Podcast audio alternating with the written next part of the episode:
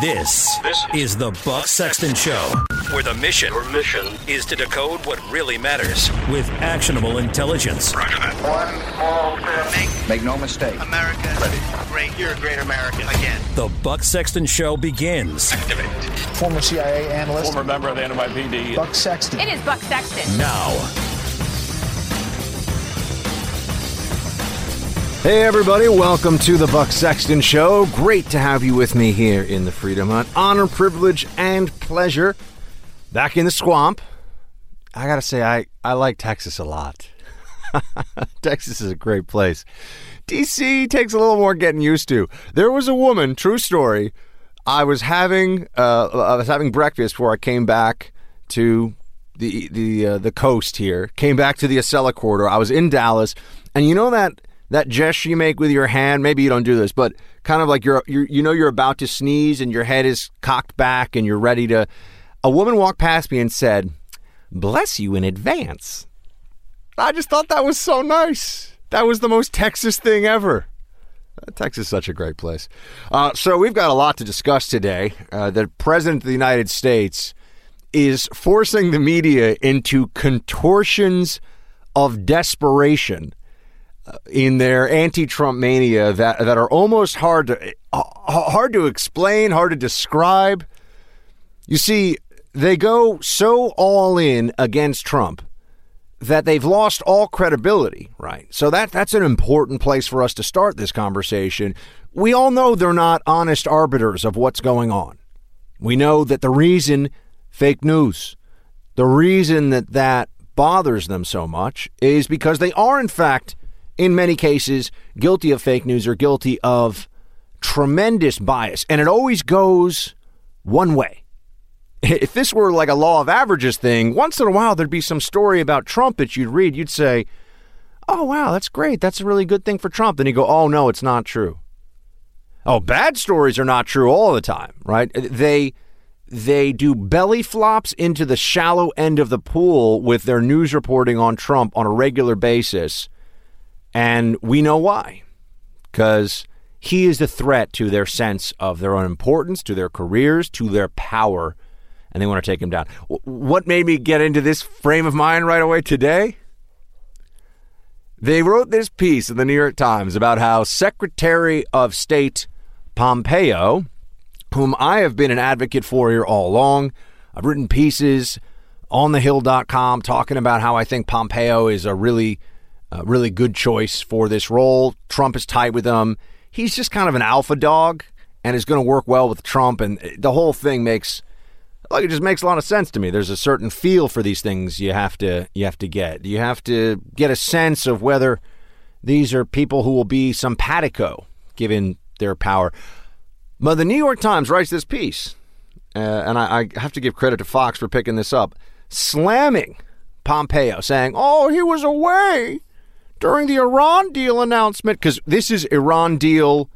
Uh, this is Iran deal collapse day two, right? They they haven't they haven't gotten rid of this hangover yet. They're still very much in it, and it was it was just it was so clear yesterday. All these different headlines and stories. Our allies are all against this. How could Trump do this? What's the plan for the future? They're so upset about it. They're so upset.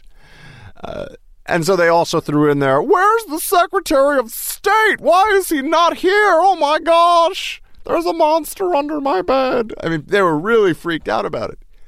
Well, it turns out the Secretary of State was meeting with the North Koreans. So the Trump administration is not like, hey, we're just going to handle Iran and forget about everything else. Oh, no, that's right. The Secretary of State was meeting with his North Korean counterparts. And this is also more news to share with you courtesy of President Trump. Quote, I am pleased to inform you that Secretary of State Pompeo is in the air and on his way back from North Korea with the three wonderful gentlemen that everyone is looking so forward to meeting. They seem to be in good health, Trump wrote. Secretary Pompeo and his guests will be landing at Andrews Air Force Base at 2 a.m. Eastern Time, and I will be there to greet them. Very exciting. Folks, This is Lib's worst nightmare. Trump is getting results. Now, I know there have been exchanges and there's been different administrations that have gotten uh, gotten people released, but understand this. People who have taken the position up to this point that there is no reason to believe there's any opening or any change here with North Korea. How do they explain this? They're trying to buy us off? Okay. Well, at least we got back a few of our guys. At least it shows there is some good faith. And you know what? I'm just going to put this out there. I'm taking a wild guess because I don't know. But I have a feeling, unlike the Obama administration with Iran, we got these guys back without delivering pallets full of cold, hard cash for the psychopaths in charge. Wow. Trump was supposed to be the destroyer of the economy, they told us, the bringer of fascism into this country, and a complete and utter buffoon when it came to foreign policy. What are they going to do when the Iran deal gets renegotiated on more reasonable terms? I'm not even saying favorable terms, just more reasonable terms for the United States. What are they going to do if North Korea is, in fact, the opening that the Trump administration is hoping? They're sober minded about it. They are. They have clear eyes. Full hearts can't lose. Uh, they are very much in a position where they feel like there's so much more to lose from not approaching North Korea in this way than than if they were to hang back and just play strategic patience. That was the game of the Obama administration. But you can just feel the media's credibility evaporating with each of these stories. You can just feel there's something of a a quiet panic in the newsroom of the New York Times, the Washington Post because they can shape the narrative to a certain degree, right? They can push events in, in one direction or or they can uh, talk about events in one way or another. They can't really actually form those events, although fake news allows them to do that. But w- once the truth gets out about really big things the administration is doing, that Trump is going big league, if you will, right? Was it big league or big league? I was always so confused, and then I found out, and I, think it was big league, uh, or no, was it bigly? Whatever. Both tr- both accurate ways of saying it. I didn't know that bigly was a word. I had to look that one up. So Trump, in fact, taught me a word. It's not an easy thing to do. But what will they do in the media when it becomes irrefutable? And that's what we're heading toward. When it becomes irrefutable that this president, despite his lack of of uh, you know, foreign policy credentials, despite the fact that you know they always act like he's such a buffoon. He, he did go to an Ivy League school, which for other presidents is somehow you know John John Kerry went to Yale. Who cares, right? John Kerry's a nincompoop, but they'll say, "Oh, he went to Yale." Uh, Trump went to Wharton, the business school at the University of Pennsylvania, uh, but they still act like he's the dumbest guy ever, right? Successful businessman, and uh, you don't even run down the whole resume, but you know what I'm saying here. They act like he has just no clue about what's going on, but maybe his instincts or just his willingness to see the world as it is instead of what liberals do, seeing the world as they wish it to be, just maybe that's a better approach than what we had seen in the past. Speaking honestly, which also means bluntly, to the American people, but also to our foreign adversaries and allies, right? This is the deal, guys and gals. This is what's going to be happening here. I think that Trump is on the precipice of creating in two years. I'll give him until the end of the year on this, right? Before I could even make a real judgment. So I'm not going to come on here next week and say, we got it. We got one. It's from uh, Ghostbusters when they get the first call, you know? Annie Potts. That's right. I remember the actress's name because I've seen the movie that many times. She hits the the bell. Ghostbusters also has great music. Anyway, I give it until the end of the year before I can say that he has, in fact, achieved more in two years than Obama achieved in eight, and without mortgaging the rest of our foreign policy interests in the process. This is going to cause liberal nightmares in the media. This is going to cause all kinds of problems. Because how do they how do they walk it back after this one? This is the area, right? International relations, foreign affairs. All of a sudden, Christiana Amanpour's back on the radio show. I like foreign leaders to sit and chat with me to no end. That world now has got a guy showing up who's like, hey, sanctions? All right, let's talk sanctions. You guys got to stop being jerks. There'll be less sanctions. Bada bing. It's not really how Trump talks, but you know what I'm saying. What does it do to, to the think tank set? They're right near me here in D.C. What does it do to the K Street squad when Trump's greatest accomplishments thus far could in fact be foreign policy related. It will blow their minds. And I'm just very happy we got some Americans coming home. Could you imagine the the nightmare that would be getting stuck? Uh, being held, getting stuck makes it sound like you missed the last flight. Being held in North Korea as a prisoner for political purposes. Can you imagine how terrifying that would be? A regime that treats its own people in such a disgraceful fashion is one that you would really really not want to be in the hands of uh, as a political prisoner. All right, team, I really want to hear from you. Back from Dallas, 844 900 2825 here in the swamp. Call our swamp line, 844 900 2825, 844 900 Buck. Uh, I want to talk to you about this sh- charade, charade on the on the Hill earlier today with the nominee to be the next CIA director, uh, Haspel, and what the liberals are doing here. You know, you know what's going on. A lot of grandstanding, a lot of whining, a lot of uh, pretentiousness from Democrats that are trying to make the highlight reel on in MSNBC. Uh, we will take Occam's razor to all that nonsense like a chainsaw in just a few.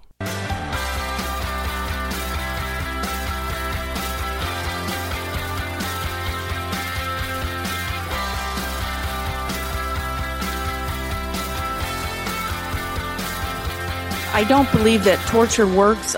We got valuable information from debriefing of Al Qaeda detainees, and I don't. I don't think it's knowable whether uh, interrogation techniques played a role in that. Gina Haspel, who's supposed to be uh, the next CIA director, my my old home agency.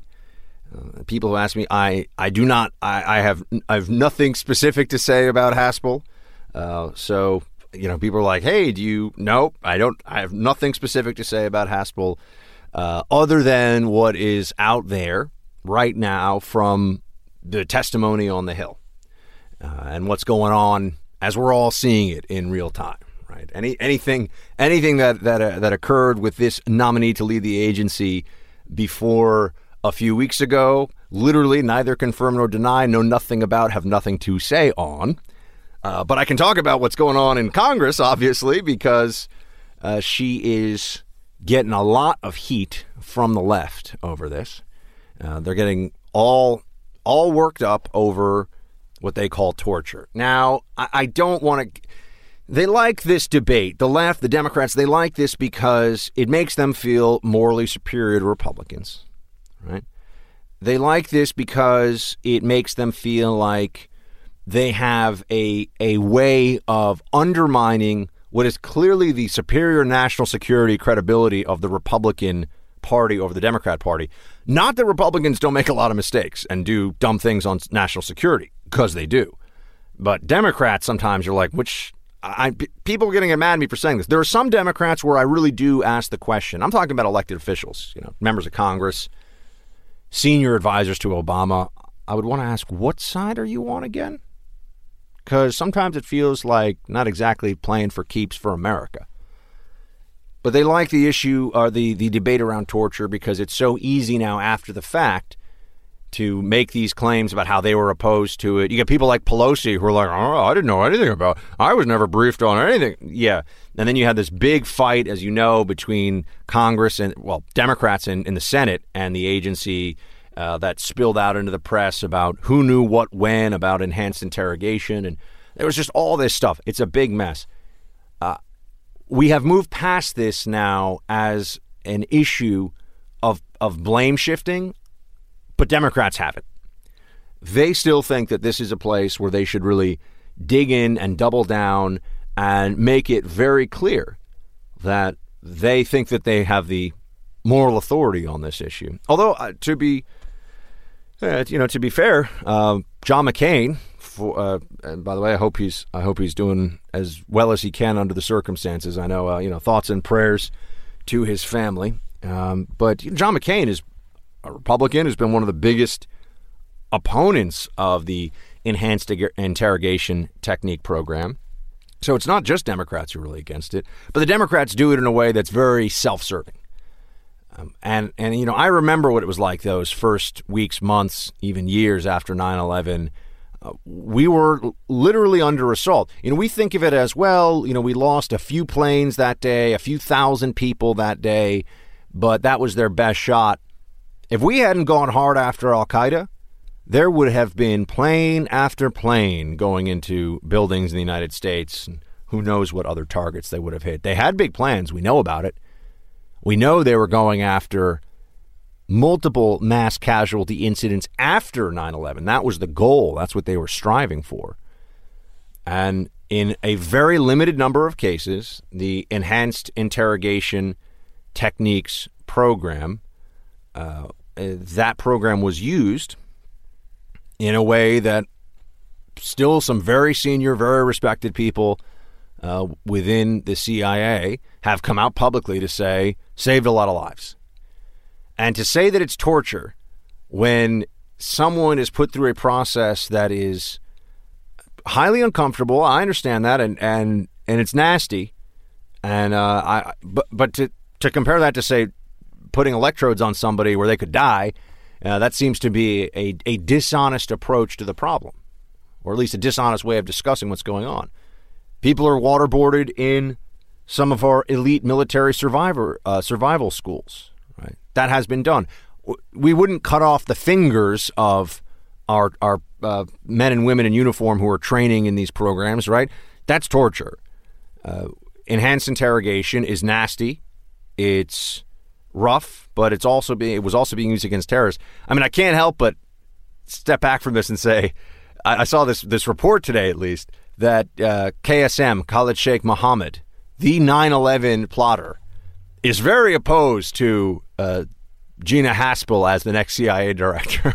I'm like, well, if there is such a thing as getting the the endorsement of someone's criticism and have it be resounding, I think there you have it. Uh, why do the Democrats go through all this? You know, they did this with Pompeo. Oh, we're going to hold it up. And they're not going to hold it up. What do they really think they're going to accomplish with Haspel? They make a lot of noise about this. Well, they're going to end up getting somebody in the agency running it who was either there during this at a, at a, at a relatively senior you know level, meaning that it occurred while the person was working there, or they're going to bring someone in from the outside who feels like they're going to say the same things that Haspel said today, which is, I wouldn't allow this to happen again.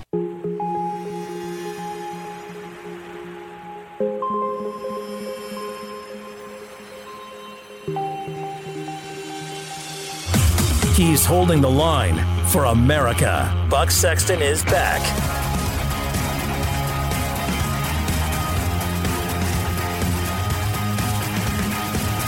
How the heck is it possible that NBC has come out. I mean, this is unbelievable. How is it possible that NBC has come out with the end results of their internal report and they have, quote, no evidence indicating any NBC News or Today Show leadership, News HR, or others in positions of authority in the news division received any complaints about Matt Lauer's workplace behavior prior to November 27th, 2017. this is after a months long internal probe. They they really expect us to believe this, huh? By the way, they went with uh, they they didn't go with like some big law firm, for what I understand. I forget who it was that they brought in, but people were immediately like, hmm. Uh, you know, you had you have Tom Brokaw recently. Uh, Tom Brokaw, he's the guy who's famous for reading the news like this. Uh, you've got him out there now, also accused multiple women.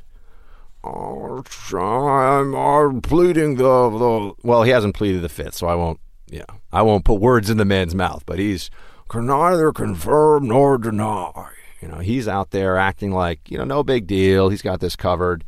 Uh, although I think the number of women that's always that's always a thing, folks. When there's one, you know, you got to think, hey, maybe this is payback, or this is some kind of, uh, you know, somebody wants to get a payout, or you you just don't know. When there's a few and they're on the record and they're named, it's like this is a pattern. This is now Charlie Rose territory, and sometimes it even goes into Weinstein territories we saw with Schneiderman. Uh, so, and NBC is also the same network, mind you that killed the Weinstein story. Uh, one of the biggest news stories, one of the biggest journalistic bombshells uh, to drop in certainly, I think, all of uh, 2017. I think you could argue that the, the whole Me Too movement and the articles that led to it, other than the Russia Gate fantasy that the left has, uh, that was the this was the only real break in that coverage that I can remember. Right, it was RussiaGate, RussiaGate all the time. Now it's Stormy Daniels on TV every five seconds. They're making Stormy Daniels one of the most famous people in the world. It's it's pretty astonishing when you think about it. This former adult film star, porn star, whatever. This former porn star is now becoming a highly recognizable and therefore marketable and monetizable. Don't forget uh, face because of CNN's efforts, uh, among others, MSNBC too. But you know, NBC. So I'm just saying that they broke with the the wall to wall coverage of Russia collusion in order to give just a little bit of, uh, you know, a little bit of breathing room so they could run the stories on the Me Too movement, Harvey Weinstein, because the Weinstein stuff was just it, it was jaw dropping. I remember, I remember reading it, thinking, my gosh, this guy's a maniac. He's a predator. And a close friend of Hillary Clinton's, by the way, a bundler for the Clintons. Yeah, people heard the rumors. I think the Clintons heard the rumors too. But but NBC tried to kill that story because they didn't want to tackle Weinstein and they also didn't want the second order implications of what that would mean. You bring down Weinstein, there are a lot of very powerful people in the media industry who you'd have to say, huh, hold on a second. Uh, what did they know about this? And and so there's it's covering for more than just you know it's it's covering for more than just the connection from Weinstein to the Clintons. It's just the it's the whole media apparatus out there. Now with NBC though, yeah, Matt Lauer, who has apologized somewhat, right? He said, I think he said some of it was it was it was all consensual because if it's not, you go to prison. So it was all consensual, but yeah, he probably shouldn't have been sleeping with interns, cheating on his wife with them, and and all the rest of it. You know, yeah, maybe when you're among the most powerful people in television news, if not the most powerful anchor for a number of years uh, maybe you, you shouldn't use your position to try and get people who work on your show or work for your company to sleep with you, Matt Lauer. Yeah, that's that's not a big shock. Uh, but now here we are, big internal review. Brokaw, Lauer, you know these other names that make. By the way, there are other names that may come up again in the future. I guess Charlie uh, Charlie Rose is CBS, so different but they're saying there was nothing, nothing structural. You know what this is, folks? This is their corporate alibi, in effect. Oh, we didn't know. We didn't know. Nobody knew. We didn't know. I think they're lying. Yep. I do not believe them. I do not think this is true. I know uh, Andy Lack uh, says that uh, or sent out this. He's the guy who runs NBC, and he sent out the note on this one or the the report on this. And I'm sorry. It's just uh, li- a little too convenient, a little too a little too easy that oh yeah, no there was no culture of sexual harassment that was covered up at NBC. There there are a couple of reasons why this is really big for them. Why I could from a standard of forget about scruples or principles, what's best for NBC, I can understand why they would lie. It makes sense for them to lie about this. Two big reasons. Ready for this? We crack the knuckles as we uh, dive into this one together. First one liability. It's one thing for a woman to come forward and say that so and so and I had a consensual relationship, but he was in a position of authority and come back years later. Uh, you can still get sued and they can still sue the company but it adds to the company's liability, and it's certainly going to add to the zeros of any settlement that comes out. And by the way, some sexual harassment settlements are, as we know from other networks and other other situations, can be enormous. You know, over eight figures, kind of big, right? I mean, it's we're getting into the eight figures, double digit millions is what I'm trying to say. This is why Buck and math are just not not not making the magic happen. Uh, but they don't want the liability. So that's one part of it. Another part of it, and this is one that uh, should keep in mind, is that NBC, which is the parent company of MSNBC, so you have NBC News and MSNBC, and there's a lot of crossover. And Brian Williams is over at MSNBC, but he used to be at uh, NBC News. Well, hello, America. There I was, saving three Americans from Kim Jong un, barehanded, and carrying a llama. Oh, I can't tell you the details of that story. Brian Williams is a humble man. So Williams is, uh, you know, he, he bounces around now between those different networks. They're obviously related. They want to keep studying. They want to keep studying the or, or, or uh, the issue. They want to keep covering the issue of the Me Too movement and they want to do it in a way that people won't just turn around and say, hmm. So when you run all these other stories about other networks, one in particular that the Democrats really don't like and love to try to pile on and make sound as bad as possible, and uh, when when you do all that, are people able to look at NBC and say, "Hey, Et tu, NBC"? That's right, antiquities reference. Uh, that's what I think they're trying to avoid as well uh, they're going to say, hold on a second. It's going to be harder for us to have these panels of, oh, do you see this this culture of sexual harassment at this other place? When it's like you got to clean your own house up there, NBC News. House is glass, and not just because of the crappy overpriced solar panels that cover it, son. So uh, that's what I think about the NBC News probe. Figured it was worth getting into a little bit of that there. Uh, 844 900 2825 844 900 Buck. Back in the swamp, but we are safe and sound, my friends. You know why? Because we are in the Freedom Hut, where all the freedom happens. Uh, do call in. Also, if you want to send me your thoughts, if you're listening to the show later or on podcast, and by the way, I'm hoping many, many, many of you will share this podcast with friends.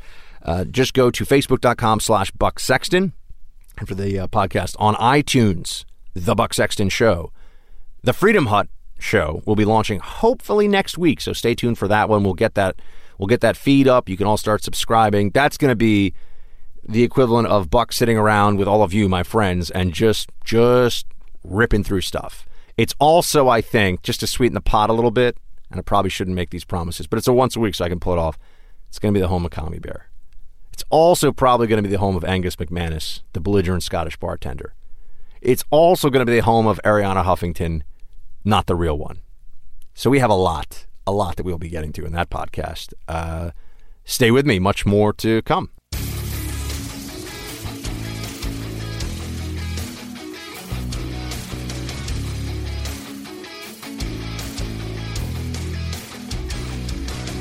I want to talk to you in a, in a few minutes about the legacy of the Trump administration when it comes to judges, and we see how important that is. But but I'm going to hold off on that for a moment. That's going to be coming up in an hour or two. I just I like to remind you because I'm really reminding myself that for all the days when I'm like, come on, Trump, like messaging discipline, or and then I have to remind myself he's the guy that beat the Hillary machine.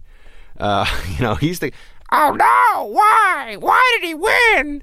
Makes her so sad. Sexism, Comey, FBI, Russia.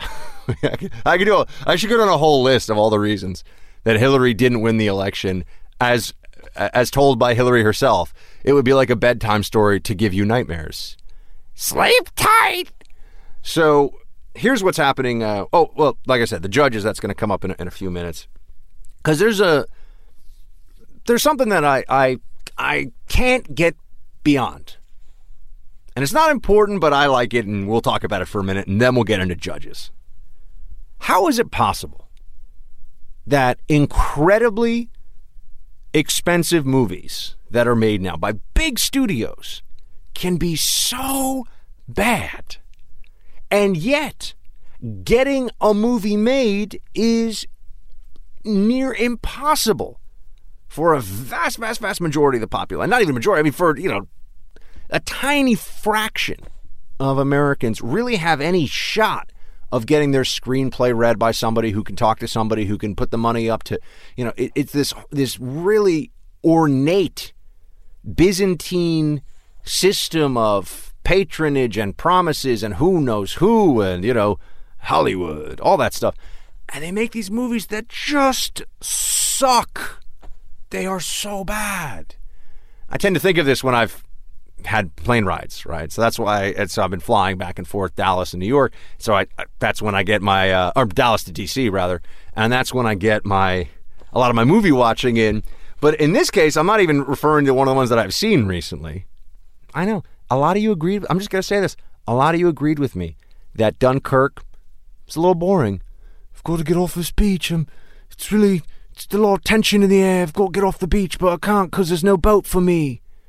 It's like, yeah, okay. I mean, important story. I know, massive. You know, massive historical moment and all this stuff. But like after an hour of it, it's like st- still got to get still got to get off the beach. It's really uh, dangerous here. It's not looking good. You know, the whole United Kingdom may crumble if we don't get off this beach. It's like, come on.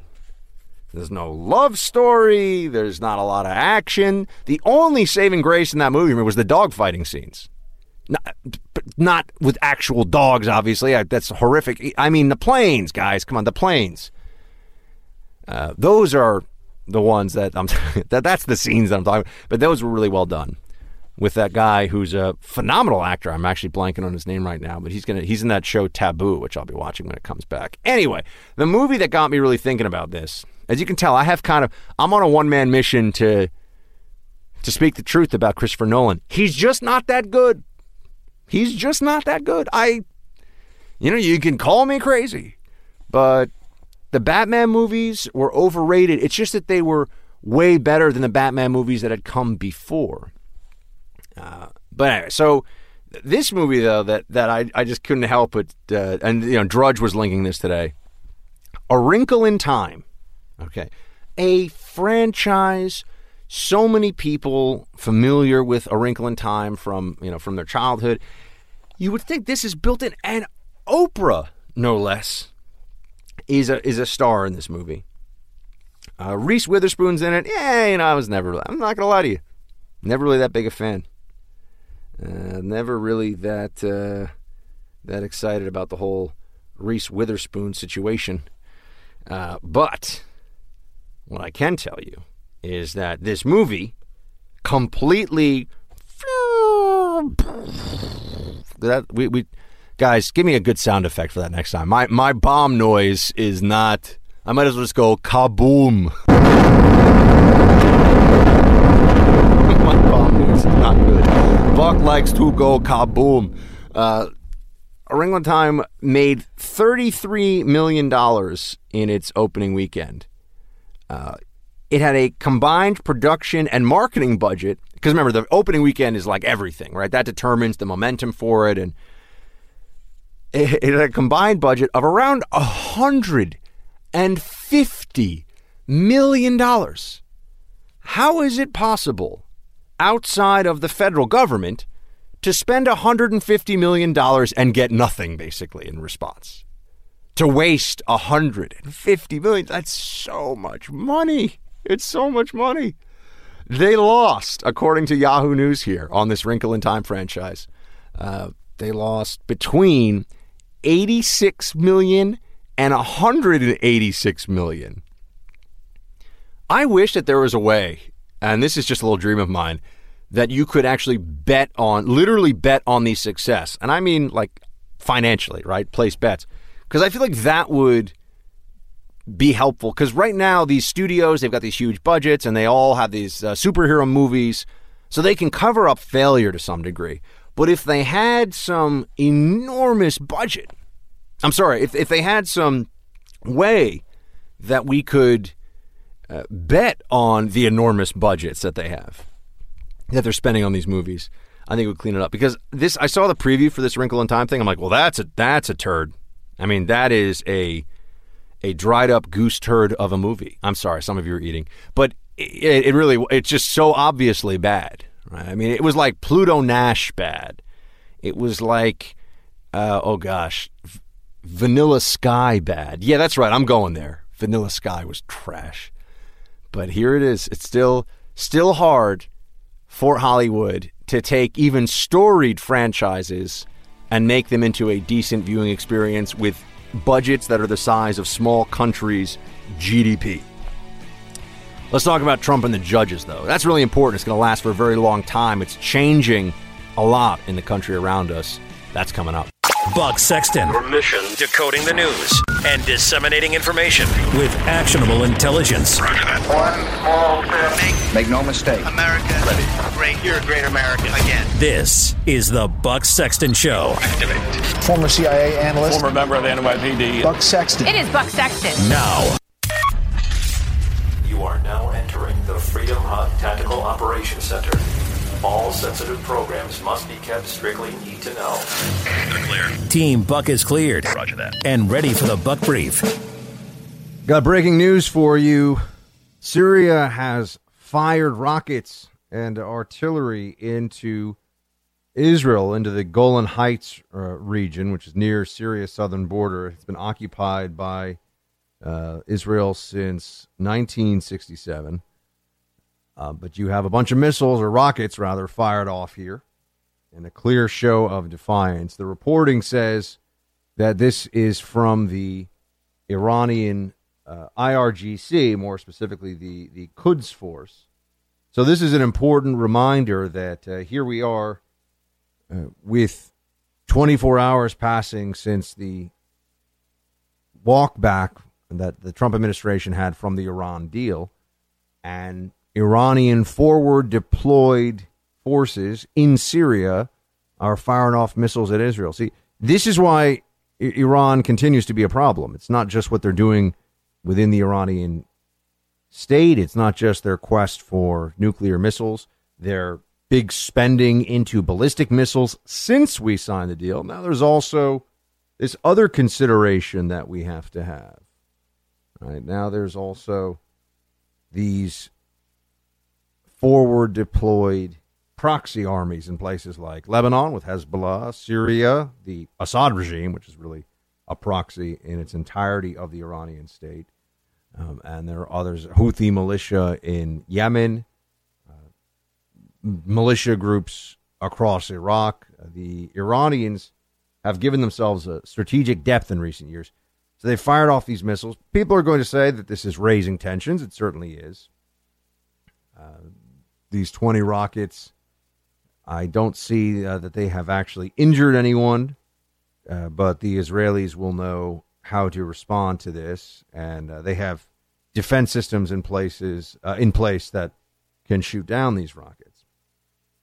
But the day after the Iran deal came to a uh, a halt is a day that we see that this is a, a country that we cannot really make a pact with, a country we cannot trust. It can't allow it to just do as it wishes in its region or anywhere else around the world. In fact, there was video today of Iranian lawmakers. So not just random dudes on the street, not a bunch of just death to America paid stooges who are out there for the cameras, although these guys certainly look like a bunch of clowns. They were in parliament where they started trying to, and after a little difficulty, were able to burn an American flag. And uh, here's how that went. Play the clip, please. You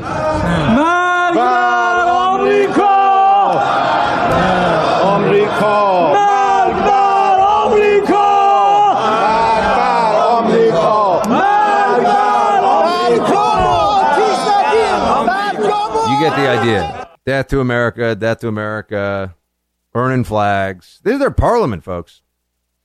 It does force the question, doesn't it? Where are these moderates we hear about? Rouhani, the moderate? The true power in the regime is the mullahs, it's the theocracy, and it's what's known as the Guardian Council. There is not some other democratic force that's at the top or anywhere near the power centers of the Iranian regime. So what? Moderates? I, th- this is the one of the hot takes that you'll see popping up all over the place. Oh, how could Trump do this? How could Trump be so mean and nasty to pull out of this Iran deal? He's empowering the Iranian hardliners. That's a complete misunderstanding, misstatement. I, I don't know if it's a lie, if people actually know better. There's no moderates that were empowered by this. We, the Obama administration made the deal with hardliners because hardliners run the country.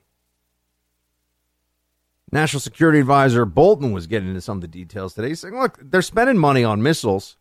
They're doing that for one reason, one reason only. Play clip four. And you know, one Iranian uh, threat that you didn't mention this morning that they've made is to increase spending on their ballistic missile program, which was never covered by the Iran nuclear deal. Now, why do they want more ballistic missiles? Uh, I can assure you it's not to launch weather satellites or communication satellites. This is how they deliver nuclear weapons, and So- I think it shows where the regime really is. Yep. And now we will see if the regime, what the regime does. They will have a choice here. The Iranians are going to have a choice.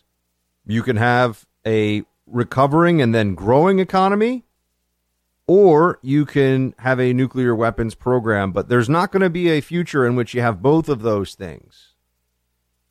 Or at least we're going to do everything we can to prevent the Iranian state from having both of those things. One other point that I think gets so lost here is this isn't President Trump withdrawing from a Senate ratified treaty.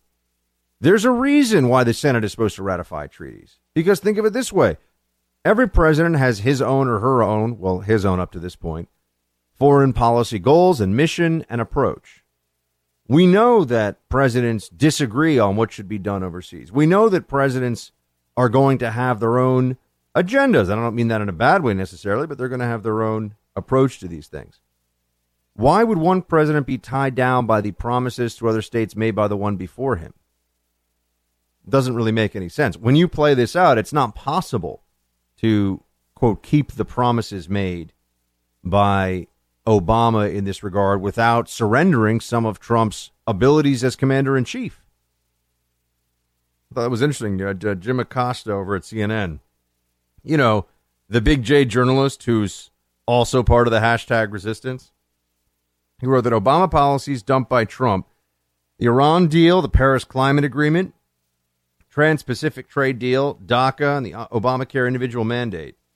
I look at some of these the Iran deal, Paris Climate Agreement, DACA. That's just the president deciding, as he said very openly, he's going to go around Congress, doesn't care what actually the American people particularly want at any point in time. Congress is supposed to be representative of, or supposed to represent the American people. That's why they have the power of the legislature and the power of the purse. They write laws and they take stuff from us and spend it. It's not up to Obama to just decide what the long term foreign policy agreements of this country are going to be. And in the, some of those cases, very clearly, Paris, the Paris Climate Agreement, the Iran deal, DACA, Congress specifically chose not to do what the President of the United States did. It's not that it wasn't in their authority. It's not they never thought about it before. It was, you know what? We're just not into this. Sorry, Paris climate deal. We're just not that into you. That's what this was. So how could it really be such a shock and a surprise that Trump's going to come in and say, you know what? I don't think the Iran deal's working out. We're not going to do it. People are saying, oh, our allies they're all so upset. Well, first of all, regional allies are not so upset. Israel's not upset. Saudi Arabia's not upset. The UAE's not upset. The people most likely to have to deal with an emboldened, more powerful, more militaristic, and nuclear threshold Iran, they don't think this is dumb. They're not like, oh, how could Trump do this to us? Yeah, the French, the Brits, I'm sure there's some other Western European powers who always like to get a little stuffed chest about things going on in the Mid East, you know, a little puffed out. Oh, we, we know what's really the, the way to do. I mean, go back and look at the history of the British and the French in the Middle East. They had no idea what the heck they're doing. Mistake after mistake after mistake. We're supposed to listen to them like they're the voice of reason on this. Please. So I think that we're seeing more clearly now as a country what we're really dealing with with the Iranians because of the way they've responded to all of this.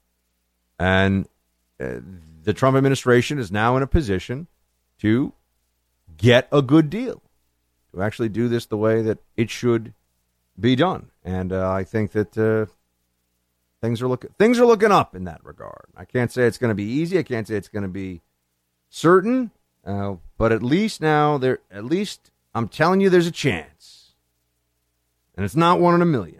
Telling you, there is a chance here. We will see. Oh, but one more thing from Bolton here. He's just saying this, this is not going to be our promises. It's going to be not even trust the Iranians and verify. It's just going to be verify, negotiate and verify, and then we'll see where we are. Uh, play three. When the president signed the decision memorandum yesterday, he began the process to put very strict U.S. sanctions back into effect. That'll have a significant uh, ripple effect on uh, Iran's economy. Uh, and I think it demonstrates that uh, we're determined that we're not going to rely on paper promises. We're going to rely on real performance to stop Iran from getting deliverable nuclear weapons. That's the goal here. That's what we are trying to do.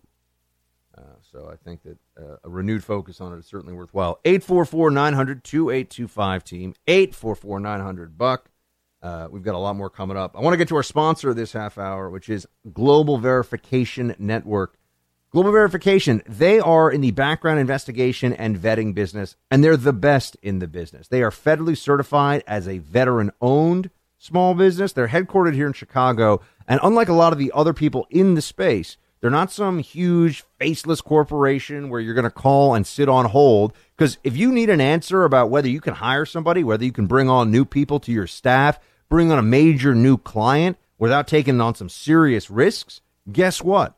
You want somebody who's going to answer that call and who's going to make sure your data is stored here in the States, the people working on the cases here in the States as well. Call 877 695 1179. That's 877 695 1179 or go to mygvn.com. That's mygvn.com for all your background investigation and vetting needs. Global Verification Network. Leave no stone unturned.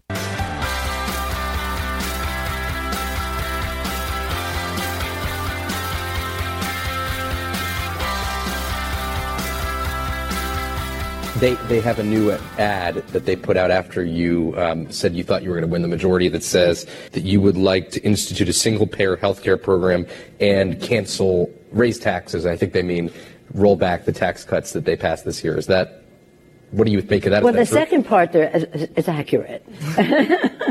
I do think that we should uh, revisit tax legislation we should revisit tax legislation. Nancy Pelosi, you are just one big in kind donation to the GOP. The the best thing that we can have. You know, I got a fever, and the only prescription is more Pelosi. I want I want her out there talking about how the American people just got crumbs, how the unemployment rate being so low, it just it's mean because now it means that people that don't have jobs feel even worse because so few other people don't have jobs, relatively speaking. I, I don't know. I'm just making up stuff because Pelosi's clearly opposed to what's going on right now. Does not like the, the trajectory of the country and the way things are going. So let's get her out there, folks. Let's have her talk about this because while she's oh, I didn't I didn't even know who the announcer was there, but he kind of caught himself. This is a classic a classic uh, Democrat move, caught himself with the whole, oh no, it's not that you want to raise taxes, you want to roll back the tax cuts. You see, this this is just fighting over where the where the uh, the center line of the field is, right? Oh no, it's we're not we're not moving it. We're just moving it back to where it was before. They, they play these games. I saw somebody else that uh, had a, it was a really interesting tweet from over the last day or so, saying he wondered how many people had stopped voting Democrat just because of how annoying they are when it comes to language policing, and not even necessarily PC language policing, but just they they have this tendency to always want to correct everyone else's language because they're changing the language all the time. Uh, and I, I, think that that's a, a fair point. I think it's probably true memory serves, it was actually a Democrat raising it. That Democrats actually lose points on the board. They have fewer people voting for them because they're so annoying. Because they are really annoying. Just a fact. Say, oh no, you can't say that. You have to say this. You can't say that. Use this word. What about discussing the actual issues involved with something like taxation? Do we not pay enough in taxes? Really? Does anyone think that's the case? And one day we're going to have to sit around and actually talk about the deficit, but that's another time, and the debt. But 80%, according to a CNN poll just out today, 80% of every single demographic says the economy will be extremely or very important to their midterm. This is where political analysts who don't believe there is such a thing as a cliche would start to say, it's the economy, stupid. Yeah, we know, right? It's always the economy, stupid. But it's true. It matters. It's important. People want to feel prosperity. They want to think that their future will be better than their yesterday and that their children's future will be better. And the economy is the single best indicator of that mentality. Guess what? The economy is really good right now. So, what are the Democrats really going to do? Are they going to run on Russia? Are they going to run on uh, payments to Stormy Daniels or to Cohen? I welcome that campaign. They, they've learned nothing since the last election look, it's going to be June pretty soon, and then we're going to be we're going to be uh, leaning right into the the midterms and and the fight for control of the Congress. They can put Stormy Daniels up on CNN 50 times a day for the rest of rest of all time. It, it's not going to actually win them the election. And when I hear the Pelosi's out there, I just think, what's the what is their economic message right now? You know, say what you will about Republicans after Obamacare got passed, they were like, this is really bad. We really oppose Obamacare for all these reasons. And we remember what happened in the 2010 midterms. What's, what do Democrats think is going to be their issue they're going to run on? The American people have more money? American people have, uh, have tax cuts that has put more, uh, has put more in their bank accounts. The jobs are surging. Unemployment's at historic lows. It's Pretty amazing when you think about it. But this is what they're going for. Uh, this is what they think they can win on. But, yeah, they, they don't learn. It's just like Hillary. M- maybe we're a little too hard on Hillary. You are! But maybe we're a little too hard on her because it's mean. Okay, okay. Easy, easy, Hillary. Calm down. Uh, I don't know if she's necessarily much more delusional than the rank and file of the Democrat Party. I don't know that that's a fair thing to say. I don't know that's the case. Maybe there are a lot of Democrats that think that Trump cheated and that's why he won it. Oh, when you say it out loud, it starts to ring more true, doesn't it? They don't have to change anything. They can just run the same old tired candidates, same old class warfare nonsense, identity politics, just try to rely on the same buttons that they've pushed in the past and see if they can make it happen this time. They do not understand that Trump has actually changed the landscape. They can run all the uh, the alleged mistress stories they want, Trump voters aren't like, oh, I'm out, I'm done now. I've had I've had enough of all this economic prosperity and optimism about America at home and abroad. No, I, I've had enough of that. Let's let's bring back some of the Democrat retreads. I saw today that they're thinking it's a pretty open field for 2020. I think we've all got to think it's an open field for 2020 for the Democrats. I had no idea what they think they're going to pull off, but we got time before we have to think too much about that one. Uh, Pelosi's out there making the case for her side, and it's not a good one. It is not a strong one at all. Um, I, I, you know what? I was going to get into the California solar panel thing, but because that's just amazing. This just happened today. It finally was passed today by the California state legislature, I guess, whoever signs it into law over there. You have to have solar panels on the roof of your house now. Have to. Uh, but let me put that out as a teaser because I also want to discuss judges. Because while I'm sitting here running off a whole bunch of things that's going to be that are going to be really difficult for Democrats to overcome if they want to win in the midterms. There's another thing that's going on behind the scenes, and actually, a bunch of judges are up this week that shows that those of us who were willing to, even if we had some, you know, some questions about some of the stuff that had gone on with the Trump campaign in terms of it's not your typical politician and the whole Gorsuch phenomenon is much bigger, actually, because federal judges at the lower court levels play a very big role in all kinds of decisions, and Trump is getting it done there, despite all the Democrat obstruction. And they're doing they're they're at the point now. I mean, the Democrats in Congress are like, I'm just going to take a really long potty break, so we can't do any business. You can't make me go potty faster. I mean, they are slowing it down in every way they can, as much as they can. No good faith whatsoever. No, oh, let's govern better. None of that. So, I, I I'm going to talk to you about the, the situation with judges, and then a whole bunch of other. Oh, and the California panels, California solar panels. That's coming up.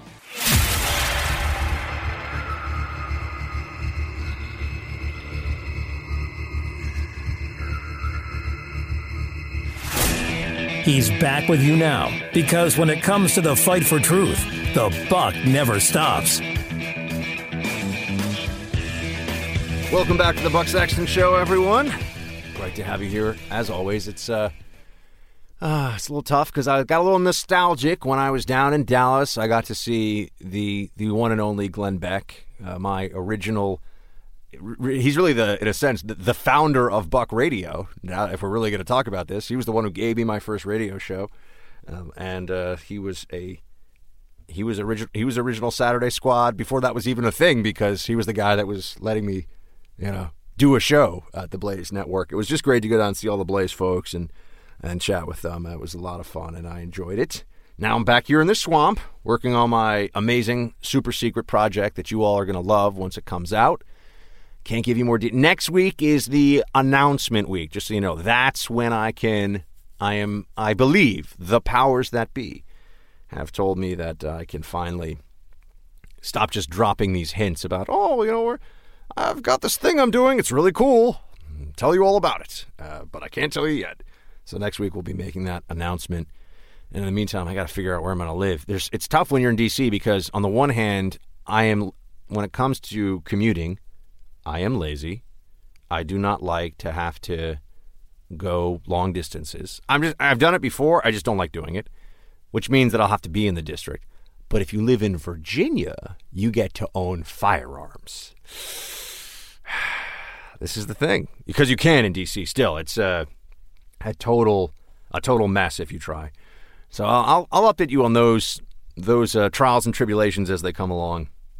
And uh, right now, guys, I am I am Team Bucks man in the district. That's that's how I'm rolling. Speaking of the district, Let's talk about district judges, as in federal courts. Oh, look at that transition. Buck's got all kinds of skills. Um, this is an important piece, though. I saw uh, Cuomo. Why are you reading my tweets? Not that Cuomo, the other Cuomo. Hey, I'm a CNN bro. Hey, do you even lift? Cuomo, that Cuomo. Uh, he tweeted this out. I, I think he went to law school somewhere. I don't know where. I'm being serious. I think he actually is a lawyer but he was talking about, uh, or he was sharing an article today about how the judiciary, good heavens, is becoming more conservative. Wow, what a shocker. When you have a president who is Republican, he is in fact able to put federal judges who serve life terms. That sounds like they're at Shawshank and in prison or something, but you know what I mean. They serve until they decide not to serve or you know they are no longer with us. Uh, so it's the remaking of the federal judiciary is something that we don't. It's not a it's not a sexy story. Right? Wherever you are across the country, you know, Texas, California, New York, Nebraska, North Carolina, Florida. I'm just naming states now. Random. Ohio, Montana, wherever you are, uh, federal judges matter.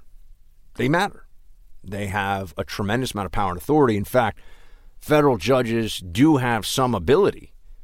Uh, they do have some ability to be the uh, pinnacle of the, or at least the vanguard of the anti Trump resistance. And the legacy of the Obama administration with the federal judiciary was that uh, you had about a third of judges in the circuit court now, so those federal district judges, are Obama appointees. About a third of them. It's a lot, right? That's uh, that is a considerable chunk of all the federal judges out there. And they stay way beyond Obama's two terms, right? They go, they'll, they'll be on the bench, some of them 20, 30 years, maybe more. I don't know how young the youngest federal judge is, but you know what I'm saying. And that means that when you have states that try to assert, you know, constitutional rights, or when you have these disputes that come up about immigration, about the enforcement of our border, but all these things, federal judges get to weigh in. So it is really, really important that the Trump administration keep doing what it's doing, and that's what this article is about, which is packing the courts with people that actually believe in the law and Constitution, also known as conservatives, when we're talking about judges. Here's the Reuters report on this. As President Donald Trump pursues his goal of making the federal judiciary more conservative, his fellow Republicans who control the Senate are poised to confirm another batch of his picks for influential U.S. appeals courts to the dismay of some Democrats. The Senate this week is set to take up six of Trump's nominees to the regional appeals. These are appeals courts judges, actually, including four from states that have at least one Democratic senator. A long-standing Senate tradition that gave senators clout over judicial nominees from their home states has been fraying for years, meaning Democrats have less chance of blocking appointees. This is so dishonest. It's been fraying for years? Nah, nah, that's not what happened. Democrats took a battle axe to it. Remember Harry Reid? The nuclear option? Oh, yeah, that's right. Oh, dude, that's crazy. Like now, now, because Democrats wanted to court pack when they had Obama as president, now they don't want Republicans to do that? Like, wow. Yes, that is exactly what this is. They changed the rules. It was short sighted. It was dirty pool at the time, but that's how Harry Reid liked to play the game, as we know. And now the shoe is on the other foot, and Democrats are all, oh, uh, where's, but but hypocrisy, hypocrisy, whine, whine, whine. That's what's going on here. You know, you, you can either you can either play by mutually agreed upon rules in the Senate, or you can decide that when the going is good for your team, you're going to blow out the other one and forget about it. Forget about it. No, this is no good. Uh, well, actually, it's good now for us, but their attitude to this is complete and utter bunk. Um, you have all these different judges, and I don't even get into this the specifics of these appeals court nominees, other than just to say this is a reminder when I start to feel a little bit like Trump, come on, like, got to get you to do some stuff. It's not, but Gorsuch, which is something that a lot of never Trumpers throw out there and say to be mean right? To be denigrating to our side. Oh, but Gorsuch. Actually, it's but Gorsuch and a whole lot of federal judges who will be making all kinds of rulings and creating case law that matter. And if it is constitutionally sound, if it is rooted in individual rights and liberty and a jurisprudence of the law is actually what is written on the page as the law, not whatever some progressive activist in a judge's robe thinks it is, then this is good for all of us. This is good for the country. And this is a legacy of the Trump administration that will continue on for a very long time. So I just want to note that Cuomo sharing this is a reminder of some of what's going on with Trump that's good that you don't hear much about, but really does have an impact over the long term. It's really going to make a difference. Uh, 844 900 Buck team, if you want to call in, 844 900 2825. Uh, I have so much more show. I mean, today it's like I am in the swamp and I am dripping with content. So if you want to know what it is, you have to just stay right there, or or you could also call in and tell me something you would like me to talk about, and uh, stay right there, please.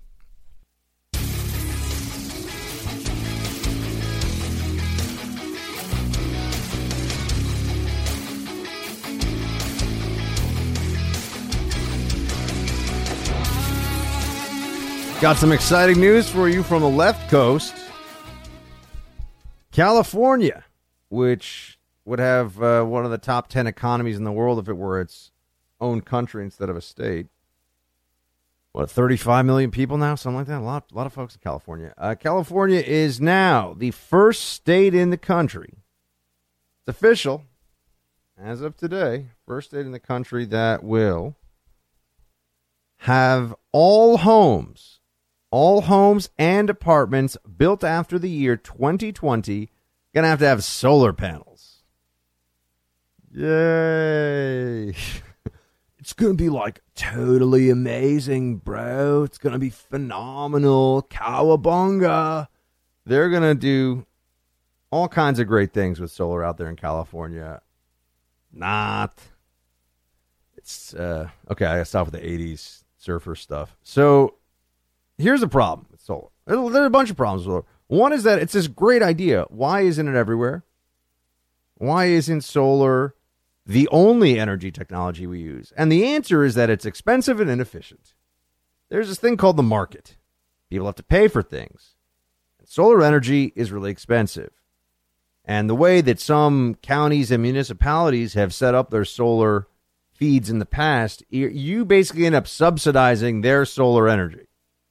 How does that make any sense? Well, it doesn't. But this is do gooderism in place of science, pretending to be scientifically sound, uh, or, or, virtue signaling via solar panel. I, I thought it would be the California state legislature, by the way. I was wrong on that one. It was actually a unanimous 5 0 vote today from the California Energy Commission. I wonder how many folks in the California Energy Commission have a DVD of Al Gore's An Inconvenient Truth in their home, in their possession somewhere. I'm going to guess all of them. I wonder how many of them, if you ask them, were like, hey, what do you think of Al Gore? They would say he's a genius and a visionary. Despite the fact that his, it was called actually, I'd never heard this before, it was called apocalypse porn on the show Silicon Valley recently. They're, they're making fun of Al Gore. I was proud of them for making fun of Al Gore. They actually went. They actually went there. They did it. Made fun of him. Um, but the 5-0 vote means that now all these homes after 2020 have to have solar panels. Now you're probably wondering, Buck, what's that? Actually, a lot of you are not wondering. You're like, wow, stinks for California. The flood of people. Sorry, Texas. Hey, Austin, you guys better make some room because you're going to have a whole bunch of Californians that are going to be showing up that are going to try to bring all the things that ruined California to state government in Texas and certainly city government in Austin. People say that Austin says keep keep Austin weird. I always thought it was keep Portland weird. Do they both have the keep this place weird as a slogan? Anyway, just be ready. You're gonna have a lot of migrants from California showing up in, in Texas, Nevada, a couple other places come to mind. They love Austin though. I know that. So all my all my folks listening out on KLBJ, Get ready for all the Californians to show up. Surf's up, dude. Hang 10. I don't know how well that works on Lake Travis, but I'm sure that there's probably some waves sometimes. Uh, it's going to add some costs. No surprise there.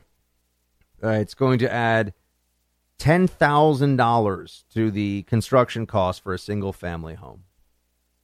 Now, you could say, oh, Buck, over the over the life of a home, if you let's say you get a 30 year mortgage on it, average home in the U.S. is. Uh, Producer Mike, fact check me on this one. I think the average home in the U.S. in as of last year was probably 160,000, maybe 170,000, something like that. Uh, maybe is that the median or the mean? I'm not sure, uh, but it's around. So it's roughly two hundred thousand dollars. What a, what a new home costs on average. I think. I think that's right roughly 200. Yeah, you're you're right on. It's uh it's 188 technically. 188. Bam. Look at Buck. I just pull this stuff out of nowhere. Reading is fundamental, everybody. Very important. Uh, the more you know. Remember those commercials? The more you know. What was that? It was for a, a good cause. I forget what it was. I think it was for about reading, actually. Anyway, uh, $10,000 single family home construction and they're saying that they're going to save much more in energy costs. Well, we'll have to see. We'll have to see about that. You see, because the way this ends up working, it's this crazy thing called sunlight you need, and you don't always have sunlight, as you are all quite aware. the sun, uh, you know, the Earth, Copernicus. These things spin; they move around on axes and all that, right? And so, at some point, there's dark. And that was a really that was an, an incredibly articulate, astronomical descrip- description there, Buck. Don't quit your day job, there. But the the the sun and the sun, the moon, and the stars. No, the the sun isn't always around. You go at nighttime; it's dark. Very obvious stuff. You're not getting solar power when it's dark. When do most people?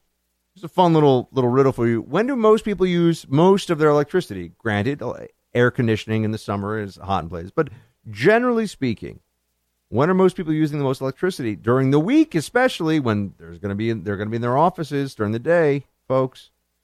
Oh, that's right, nighttime. That's when the lights go on. That's when the TVs go on. That's when you know all these things happen at night.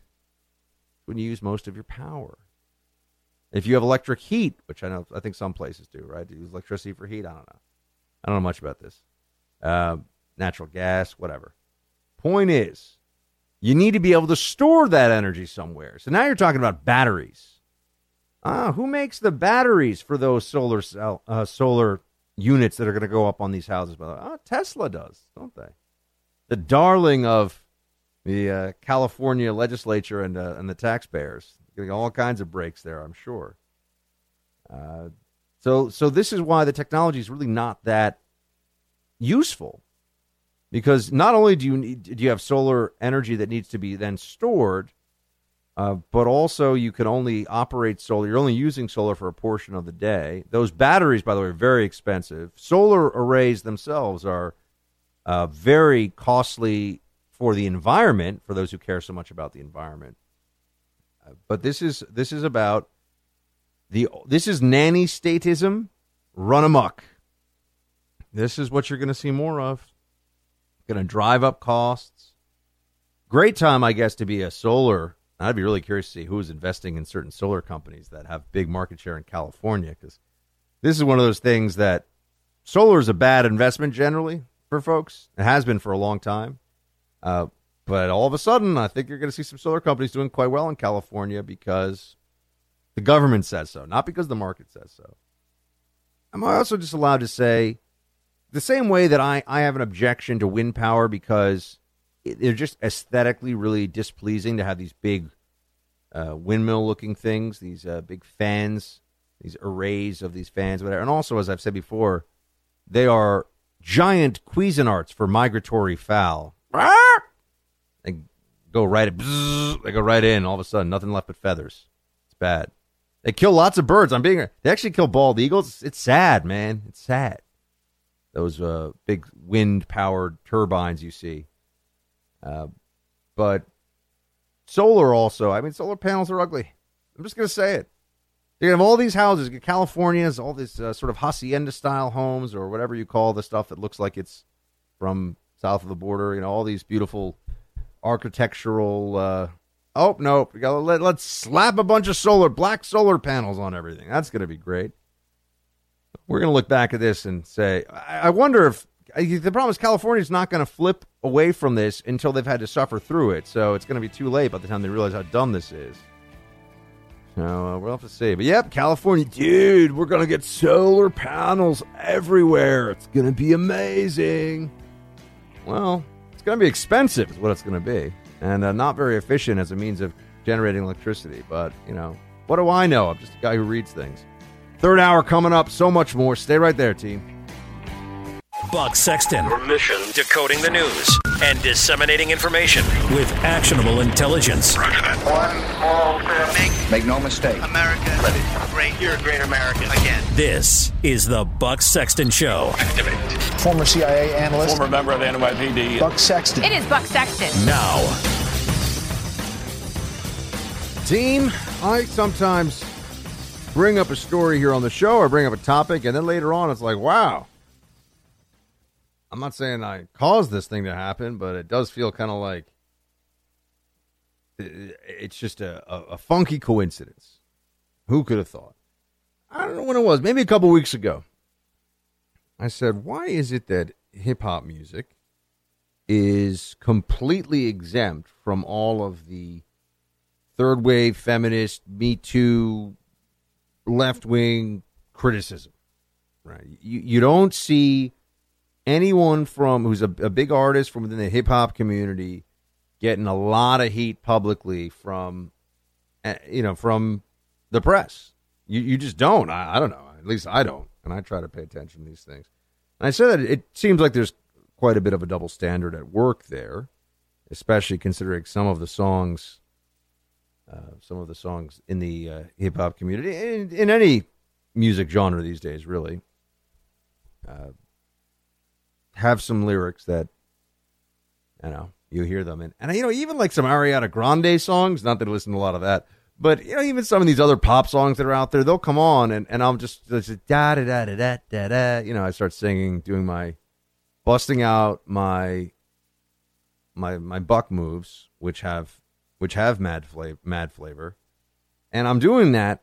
And then I'll hear the actual lyrics to the song and I'm like, ooh, I'm glad my parents aren't around. I don't want them to hear this, you know? Some of them is, is the lyrics are downright dirty. And I'm talking about pop music. And like, I, that like, you know, 15, 16 year olds are listening across the country. I'm like, they're listening to this? Good heavens. What's going on here? I just figured this out. It's happening with a bunch of different songs. I, I'll try to think of some of them. Then I realize uh, how dirty the lyrics really are, you know, that they're not actually talking about a special dance move. They're talking about something else going on. I'm like, oh my gosh. Oh my gosh. So there you have it. Uh, I, I brought this up about hip hop, but then a story broke about someone who decided to take it upon himself to fight back against some of the more aggressive lyrics in hip hop. But this is one of these cases where I, I'm I'm not sure really whose side I'm on here. Well, actually, no. I do know whose side I'm on. Not on the side of the guy who got people in trouble for playing music. I'm on the side of the people. So in this case, the people that were actually playing the hip hop with the uh, with the bad lyrics in it. So at Duke University, uh, Duke University has fired two campus baristas. This just happened. I just saw the story breaking uh, breaking today. Oh no, I'm sorry.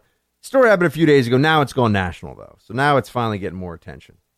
So Duke fires these two baristas because the vice president for student affairs, some guy named Larry Moneta, who I'm sure, but what is that? You know, vice president for student affairs. This guy's probably got a nice office and a cushy, cushy paycheck and pension waiting for him, and doesn't do a whole lot. I'm just saying, he runs student affairs. I think the students handle a lot of their own affairs. But he was at the Joe Van Gogh coffee shop, uh, which I, I don't know if this is an on-campus. I think it's an on. Yeah, it is. It is. It's on Duke University campus and the song came on "Get Paid" by Young Dolph. Uh, Producer Mike John, do you know this Young Dolph fellow? I'm unfamiliar. Nope, nothing. No I-. I, I, have no. And who is who is the Yeezy? Do you guys know who the Yeezy is? Isn't that isn't there a guy? Is that a song or a guy? Is Jay is Yeezy refers to Jay Z? I know nothing. You know nothing. I think that's affiliated with Kanye West and his fashion line, isn't it? Is it Kanye? All right, I don't, I'm gonna have to. Miss Molly will know. I'll ask her later. She'd be horrified if she heard this conversation. She's like, "Buck, you've got to pay attention to what's going on in pop culture." Uh, so anyway, so young Dolph, and I, whenever I think of Dolph, I think of "I must break you." You're like, that's Dolph to me. So young Dolph is a different, and I don't know how he got the name or anything else, but that's a different thing. He has a song that has the lyrics in it. I I blanked her up real good. A very very nasty thing to say. Uh, but these uh, these two young pe- young people, gosh, it sounds like you know two whippersnappers, right? Young young young folks, you know, youths. No, these two young students at uh, the Duke University. They were they were playing the song over over the uh, the PA or whatever at at the coffee shop, and this guy writes a letter. Oh, by the way, who wants to guess what kind of muffin this Larry Moneta, pre- uh, vice president for student affairs, what kind of muffin did he have, folks? Before he before he called called in the fuzz on these two guys for playing music? That's right. You know the answer. A vegan muffin. Uh, you know, you, you can't tr- you can't trust a guy who, for reasons other than allergies or whatever, celiacs are exempt. It's not an allergy, but a whole different discussion. Who, who go who reaches for the vegan muffin? I'm sorry. There's there's a lot of perfectly good muffins there. You're going to go for the vegan muffin? Anyway, vegan muffin eater guy calls the campus authorities and or, or sends them an email. I'm sorry, sends an email and complains about the Spotify list and gets these two baristas, Brittany Brown and Kevin Simmons, fired from their jobs because they're playing a song over the PA that had curse words in it. Now, what's interesting also about this guy is that he's actually a a kind of a free expression guy. I mean, the the professor is known as someone who will speak up for free speech. But how does he square that? I mean, here's a tweet from him. To those who believe that colleges and universities should prohibit hate speech, I encourage you to read this. It's some book from Yale. Freedom of expression protects the oppressed far more than the oppressors. It's a little ironic, isn't it, that the free speech guy on Duke University campus, or somebody known for being a free speech advocate, would complain about music choice and get someone fired from their job for, for it. I would just also note this is an administrator. This guy, this guy sucks. Okay, I'm with I'm with the the fired baristas here. By the way, is it is it baristo? If you know, is there like a Latin? Is it baristas, barista, baristo, or something? I mean, what do we call a male? Is everyone a barista, male or female, or maybe something else? Barista. Any producer Mike, you got nothing for me on this? You're you're come on. Philly's got fancy bougie stuff too. You know what's up. Is it barista? No matter who you are. yeah, yeah, I don't know, man. You might be on your own on this one. I'm on my. Oh, you're leaving me. You're leaving me in the trenches taking grenades here on this one. I see how it is. All right. All right. Well, point is, the guys, the guys got a guy and a gal got fired for this, and I just think to myself, so many different ways this could have been. Uh, so many ways this, this could have been handled. Did he go up to them and say, "Hey, could you guys, you know, he's an administrator at the school. They're all on school property. Why didn't you just say to them, you know, could you guys maybe not play this kind of music? You know, could you could you try to pick stuff that's maybe a, a little a little less uh, with the profanity and, and other things like that? Uh, that would be great. But that's not what happened. It's not what happened at all. He didn't treat them like adults and go up to them and say, "Hey guys, I, I really this song uh, this song bothers me." I guarantee you, they would have, especially knowing this guy's an employee of the school, who's vice president of you know whatever he does. They would have changed the song and taken off their Spotify plays. Now he's got them fired. guy's got why he's got to act like a punk? You know, be a man. Go up and tell them you don't like their music. I think it's interesting that he chose the "I'm going to send an email and get them in trouble" route. This strikes me as a little weaselly. You know, a little little weaselly. You can't. These are adults. They're young adults, but they're adults. Should have talked to them about it. So uh, apparently, hip hop you can't play with impunity anywhere on Duke and I'm surprised this isn't more of a. Yeah, it's getting some national attention now, but this guy somehow has escaped. It seems to me this uh, Moneta character has escaped anybody being upset at him for singling out hip hop music and, and or writing an email to the powers that be to get these people fired from their job, which I'm sure they were doing doing well and you know trying to earn some cash while they're in college. And I don't know, I don't I don't like it. I don't like what this guy did. So here we are. I, said, oh, is, is hip hop exempt? It's not exempt apparently when it comes to some uh, nerdy college administrator who won't give people the benefit of the doubt and say, hey, could you change your song choice? There it is. Yeah, I, I, I, I didn't think that we'd be here in this way talking about the subject, but we are.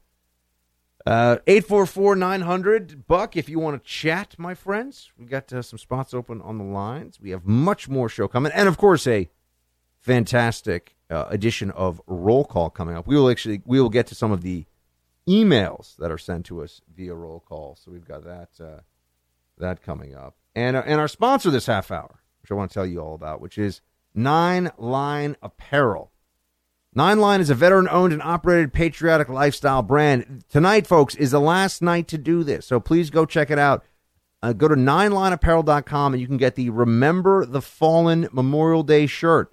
And with each shirt purchased, you have the option of submitting the name of a fallen soldier. And these heroes' names will cover Jeffrey Earnhardt's car at the Coca Cola 600 over Memorial Day weekend in Charlotte. Nine Line and Jeffrey Earnhardt have partnered with Angels of America's Fallen. That's a charity that works to support the children of those lost to military service. So please help honor their parents' legacy, support our fallen heroes. Go to www.ninelineapparel.com to get this exclusive Remember the Fallen t shirt. That's ninelineapparel.com. Remember the Fallen t shirt, as well as all of their other patriotic apparel. Be right back.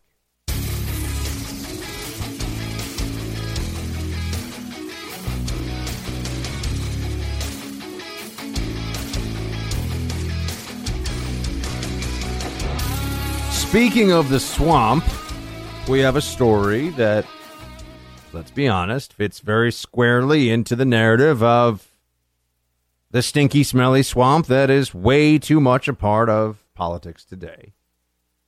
I'm talking about the uh, the revelation today from uh, the Wall Street Journal, among others, that Novartis and AT and T gave 1.8 million dollars to Michael Cohen, he of polls. Whose polls? Your polls? My polls?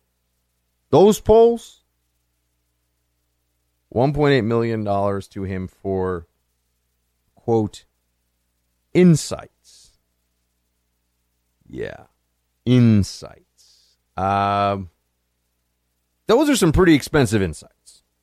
Let's be honest. Look, I, I, I understand that this, there's probably other stories you'd rather hear about, but I, this is a thing. It's going to come up more. So I felt like we should deal with it. Here's my problem with the way that this is going to get tree that's going to get framed. Uh, look, this happens all this happens all the time. I'm not excusing. I'm not saying it's okay, but people get paid for either expertise or I don't know, like speeches. Hello.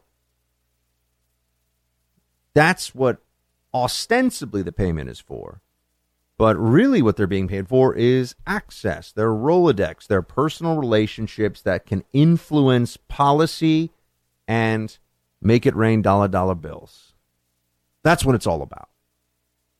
And that's why you would have a Swiss drug maker and a and, and a telecom giant giving 1.8 million dollars to Michael Cohen. I believe for his advice specifically about health care, an area that he I, I saw that somewhere. Uh, yes, how the tr- these payments were stipulated. Here's we go. Uh, this is a quote from the Wall Street Journal piece. These payments were stipulated by a one-year agreement with Essential Consultants that Novartis pursued in the belief that Mr. Cohen could advise how the Trump administration might approach U.S. healthcare policy matters. What's Trump going to do about healthcare? They're paying Cohen almost $2 million for that. It's a lot of money. A lot of people go to work, work very hard. You know, average folks, they go to work the whole year and, you know, they make 30, 35, $40,000. $2 million for a guy who has no expertise in healthcare whatsoever. And I'm going to be honest, I'm not sure has expertise in much of anything. I'm just saying. That doesn't look good. But you know what else doesn't look good? Uh, $175 million to the Clinton Foundation from Russian interests. Um, an $800,000 speech paid for by a Russian bank tied to the Kremlin, if memory serves, for Bill Clinton to show up and be like, I just think we need to bring the world together. We just need to bring a bunch of ladies over and we'll have those ladies, you know, make them a couple margaritas, maybe get them in the hot tub and talk about policy. You know, I mean, that's what we'll do.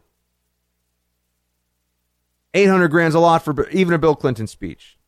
You know, hot tub not included. I mean, he's he's a uh, not not nearly as as important a figure on the. Oh, that's right, it's Hillary they're paying for access to.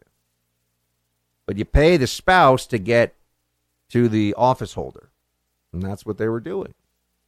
And so this is why we're in one of these situations where I'm going to tell you, yeah, it doesn't really, you know, for the president's personal lawyer to be taking a lot of money for access, this is, uh, this is not good. It's not good. I mean, I don't even know what the specific ethical, uh, or ethics, not ethical, ethics uh, constraints are around this, but it also comes in a context of I, I was there, I was over at CNN, man, when people were like, "Oh, no, the Clinton Foundation's just like just a charity." Yeah, just all about charitable stuff. You know, just doing. Yeah, what was the last time that you actually saw the Clinton Foundation do any real charity somewhere? Not just shuffle some money around and take their cut and then maybe send it on to a charity that does real work. Well, I don't know. I mean, you know, it's, it's, charity's hard. yeah. Yep, yep, yep, yep, yep. They were excusing an enormous an enormous amount of pay for access with Hillary Clinton. So wh- how can they just sort of move on now from that and act like there's, you know, no big deal? No big deal with her, but oh no, two million dollars for Cohen. They're going to make a huge deal out of. it. They're going to talk about this all the time. Um, so it's not good. I mean, I, Mueller's known about this for a long time. The Mueller probe that came out today too, and both Novartis and AT&T have cooperated with Mueller's office. Um, I'm not saying that I think that Cohen is quite in Manafort territory yet in terms of how much they're going to go after him and what they're going to have on him. But it's not looking good, folks. It's not looking good. Look, Cohen is uh, the president's, you know, is the president's lawyer. If he can't stay out of legal trouble, that's kind of on him the lawyer. You should know, right? I mean, unless they're going to get him on some kind of uh, Mickey Mouse process crime, which they very well might. But I, I think I'm thinking there's going to be something financially uh, financial related here. And would they look? Would they have gone after Cohen if, if he wasn't Trump's lawyer? Of course not, right? Would and, and doesn't this send the message? Don't work for Trump. Don't work with Trump. Don't be in the vicinity of Trump because we will get you. We being the deep state, the special counsel, all this stuff, they will get you in order to send a message to all the rest. Yep, that's unfortunately the that's unfortunately the world we are living in right now, folks. That's what's going on. So, wish it weren't the case. Wish I could tell you that um, there were people of, of good faith and goodwill operating with all this stuff, and, and Mueller's probe is going to shut down any day. But this is what's going to be happening for the foreseeable. Um, 844 900 buck if you would like to chat. Uh, I I don't know. I was thinking about maybe returning to the issue of the Haspel confirmation, just because the way feminists abandon women that aren't progressives, and it just it, it's so predictable and so gross. But I don't know the Haspel thing. I, I think it's going to be, you know, it's she's going to be the director, so they're just making a bunch of noise. You know, Kamala Harris is playing for the cameras, as I said earlier, and that's uh, don't forget, uh, we're going to get into roll call here. If you want to send some roll call thoughts, facebook.com slash Buck Sexton. Uh, send me whatever you got, and uh, we'll be back in just a sec.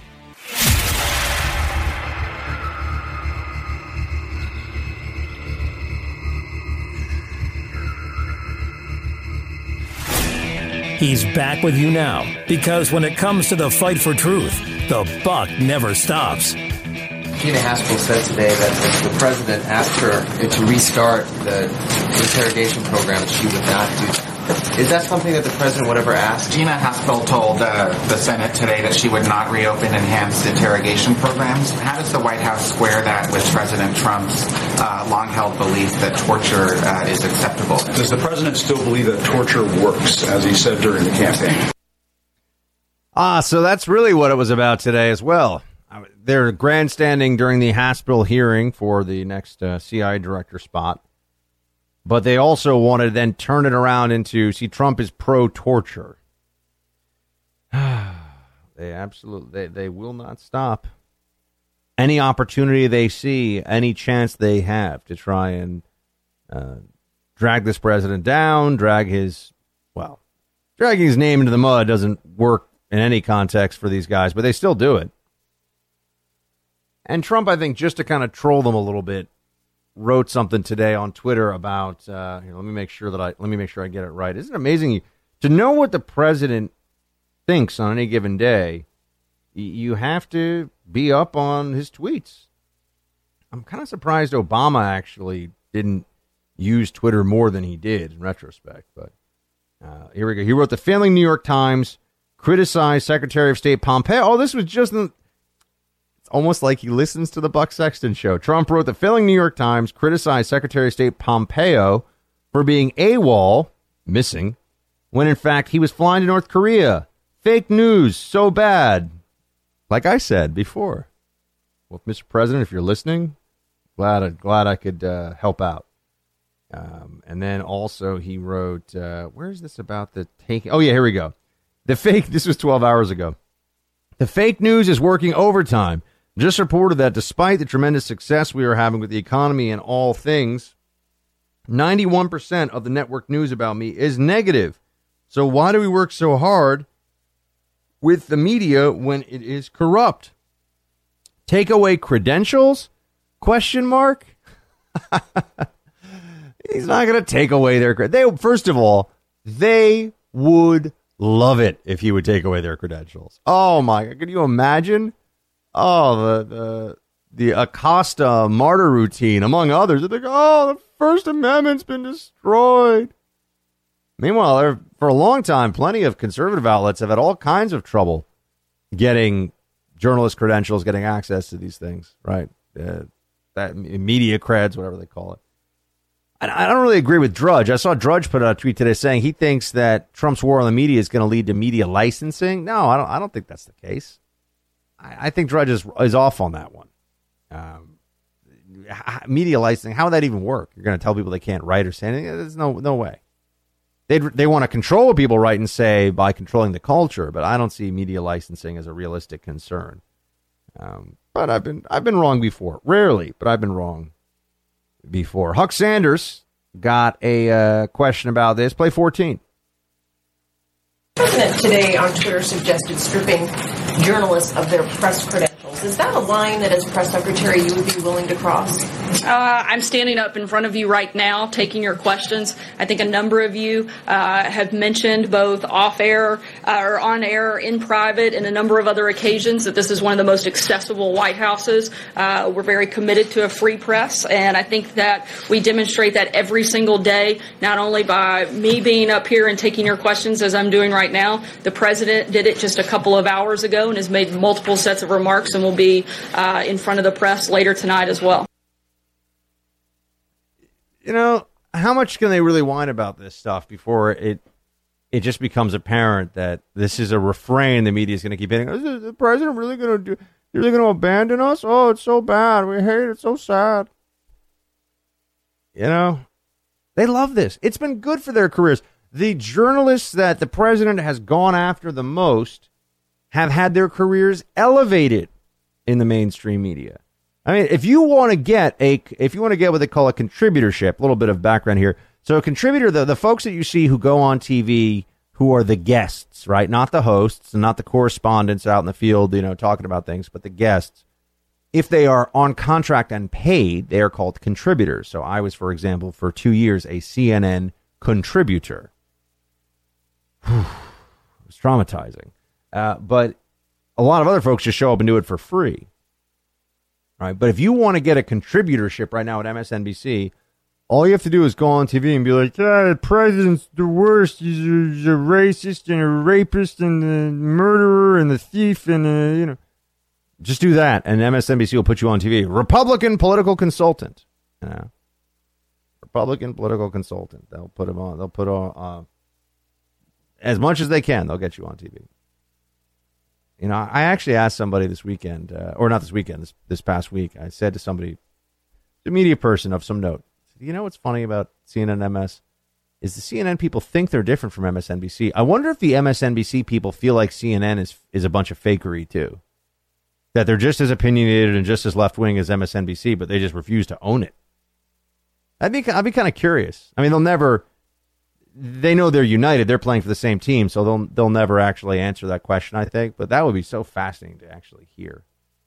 Um, they're getting all upset about the press. By the way, in, interesting. Uh, this guy Avenatti, the lawyer for the porn star, he has made some claims about Cohen. I was talking before about this these payments to Cohen, which look, it I don't. I'm not saying they're illegal. I'm just saying it doesn't really look good. And Cohen is not Cohen is not a healthcare expert. He's a Trump expert, and everyone knows it. And if they're if paying for access is bad, he shouldn't be taking that money. But here's how this uh, Tapper Avenatti exchange went. Uh, Jake Tapper over at CNN. Fifteen. The allegation you're suggesting here, not only that somebody was selling access to the president, but that maybe he was even giving some of the money to the president or to his firms. That is a that is a stark suggestion. I, am not making that suggestion. I'm not making that allegation. You're what not I'm saying. Okay. What, I'm, what I'm saying is is that all the evidence is not in yet as to where this money went, and I find it very hard to believe, Jake, that the president at least did not know what Michael Cohen was doing for this 18 month or 12 month time period. Why is that so weird? I mean, Cohen's got different clients. He's a lawyer. He's bound by confidentiality. Why would why would Cohen? By the way, if I find it completely plausible that Cohen would take money for access to Trump and not tell Trump anything about it. Think about it. If you were in his shoes, his very shiny square-toed loafers, I am sure, and Cohen shoes, uh, don't you think that you would want to take that money and keep it kind of quiet? You know, you want to bring it to the, to president's attention. Why? He might say, "Hey, this is going to look bad. You can't do that." I'm going to keep following this one. I don't. I don't have a, a, a, a totally hundred percent read on it yet. I'm going to watch this one. I do think Mueller's got Cohen though. That whole raid that wasn't just uh that wasn't just sending a message. Although it was doing that, it was uh, a taste of things to come. There's going to be a lot a lot more. I think that uh, very clearly shows Cohen is in Mueller's crosshairs. Uh, when we come back, we have my favorite part of the day. Roll call. Stay with me.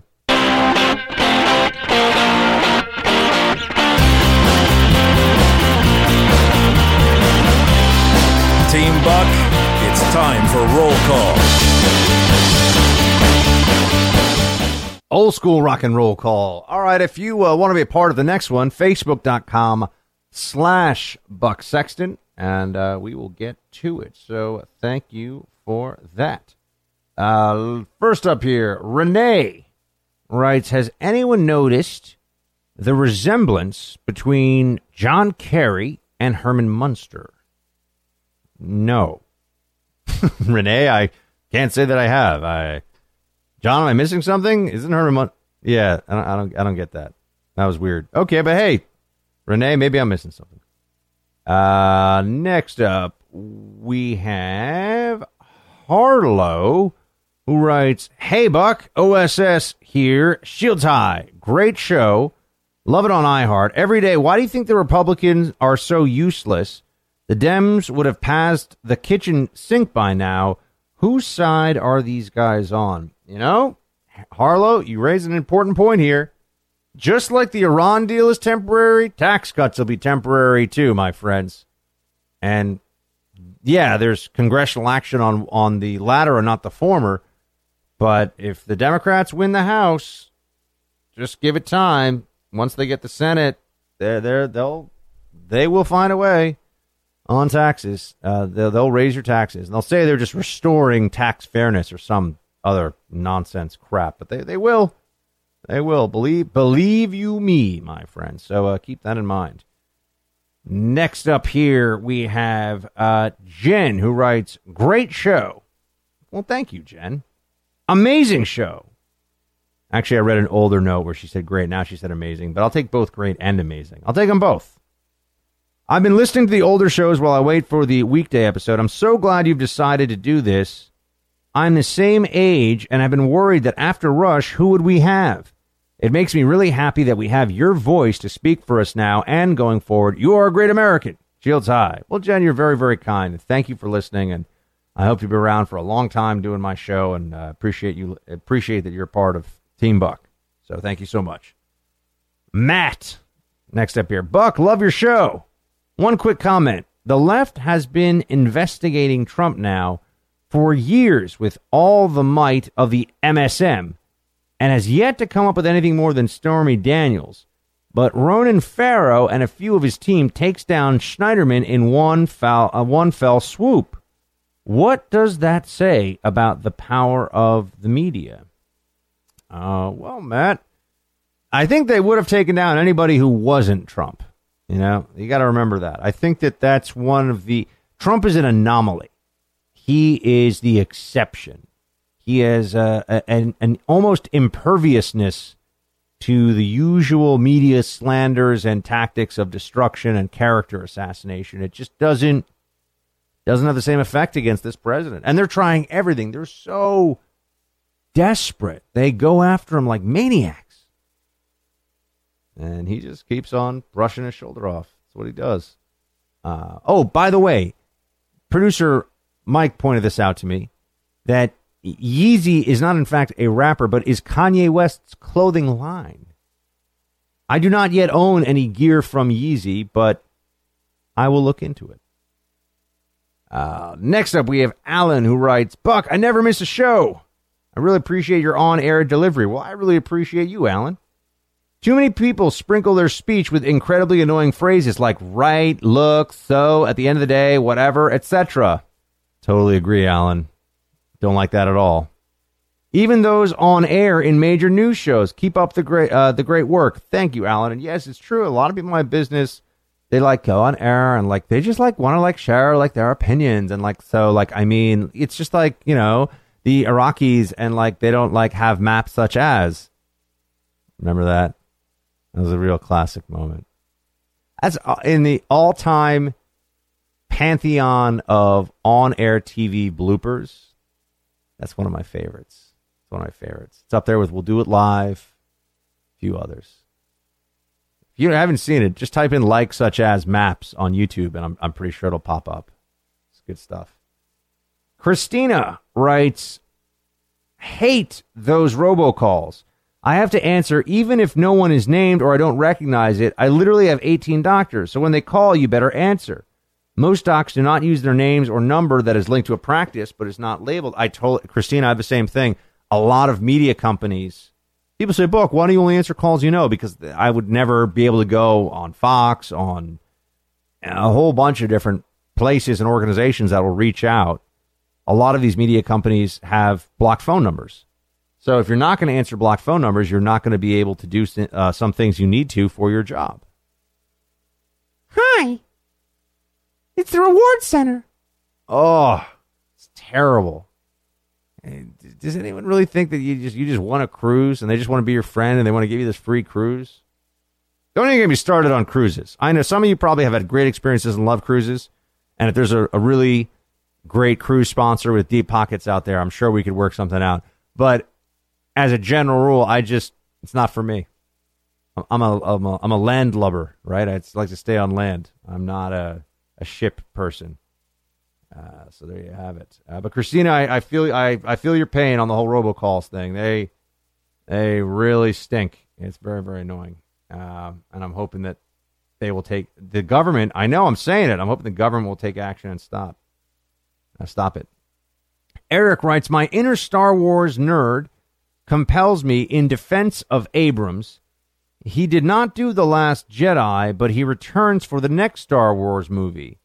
Also, uh, I love your show. Thank you. Appreciate that. Shields High and Deus Vult. Uh, Deus Vult meaning God's wills it, Crusaders battle cry. Uh, okay, I didn't know. I thought Abrams did this last one, so I, I guess I stand corrected on it. The la- but the last Star Wars was pure trash. Pure trash. Garbage. Not worth anyone watching. The little, little weird, like, crystal marmots that were running around. The whole, it's just, it's hard to understand how a movie could be so bad. I'm, look, go watch it and tell me. You know, you can tell me I'm wrong, but I'm right. When it comes to this one, I'm on it. Uh, Edmund writes Stormy's lawyer accused the wrong Michael Cohen. Where did he get his data? Hashtag deep state leaks. That's a good question, Edmund. It seems this lawyer might be getting some information about people that he shouldn't be getting. Now, remember, they seized all of uh, Cohen's personal effects from his uh, office, from his home. So, do do any of us think it is beyond some members of the deep state and the FBI to get that information out to the media? I don't think so. Or, or to Avenatti to, to, to launder through Avenatti for the media. I think that's very, uh, very much a possibility. Uh, Robert writes, Love the show. Everyone's picking up on it. If you start out with something nice, very likely the rest of it will get read on air. Uh, been with you since Real News pre OSS. Oh, wow. Original Saturday Squad. Actually, he was with me from Real News in the beginning of GBTV. I saw Glenn last few days. Great to catch up with Glenn. He's doing well. He says, Hi, everyone. Should someone remind the Dems that this deal is not a treaty? If it were a treaty, we would be bound to it. Maybe we should have gone that way if you wanted it to be permanent. Robert, I didn't see this until now, but I, I believe I addressed that. And so great minds think alike, my friend. You and I are on the same page with this one. We are simpatico on it. It's a reminder that President Obama really did seem to think that Congress was kind of this quaint anachronism. Got a pen? Got a phone. Using my pen and my phone. Uh, so yeah, there there was that.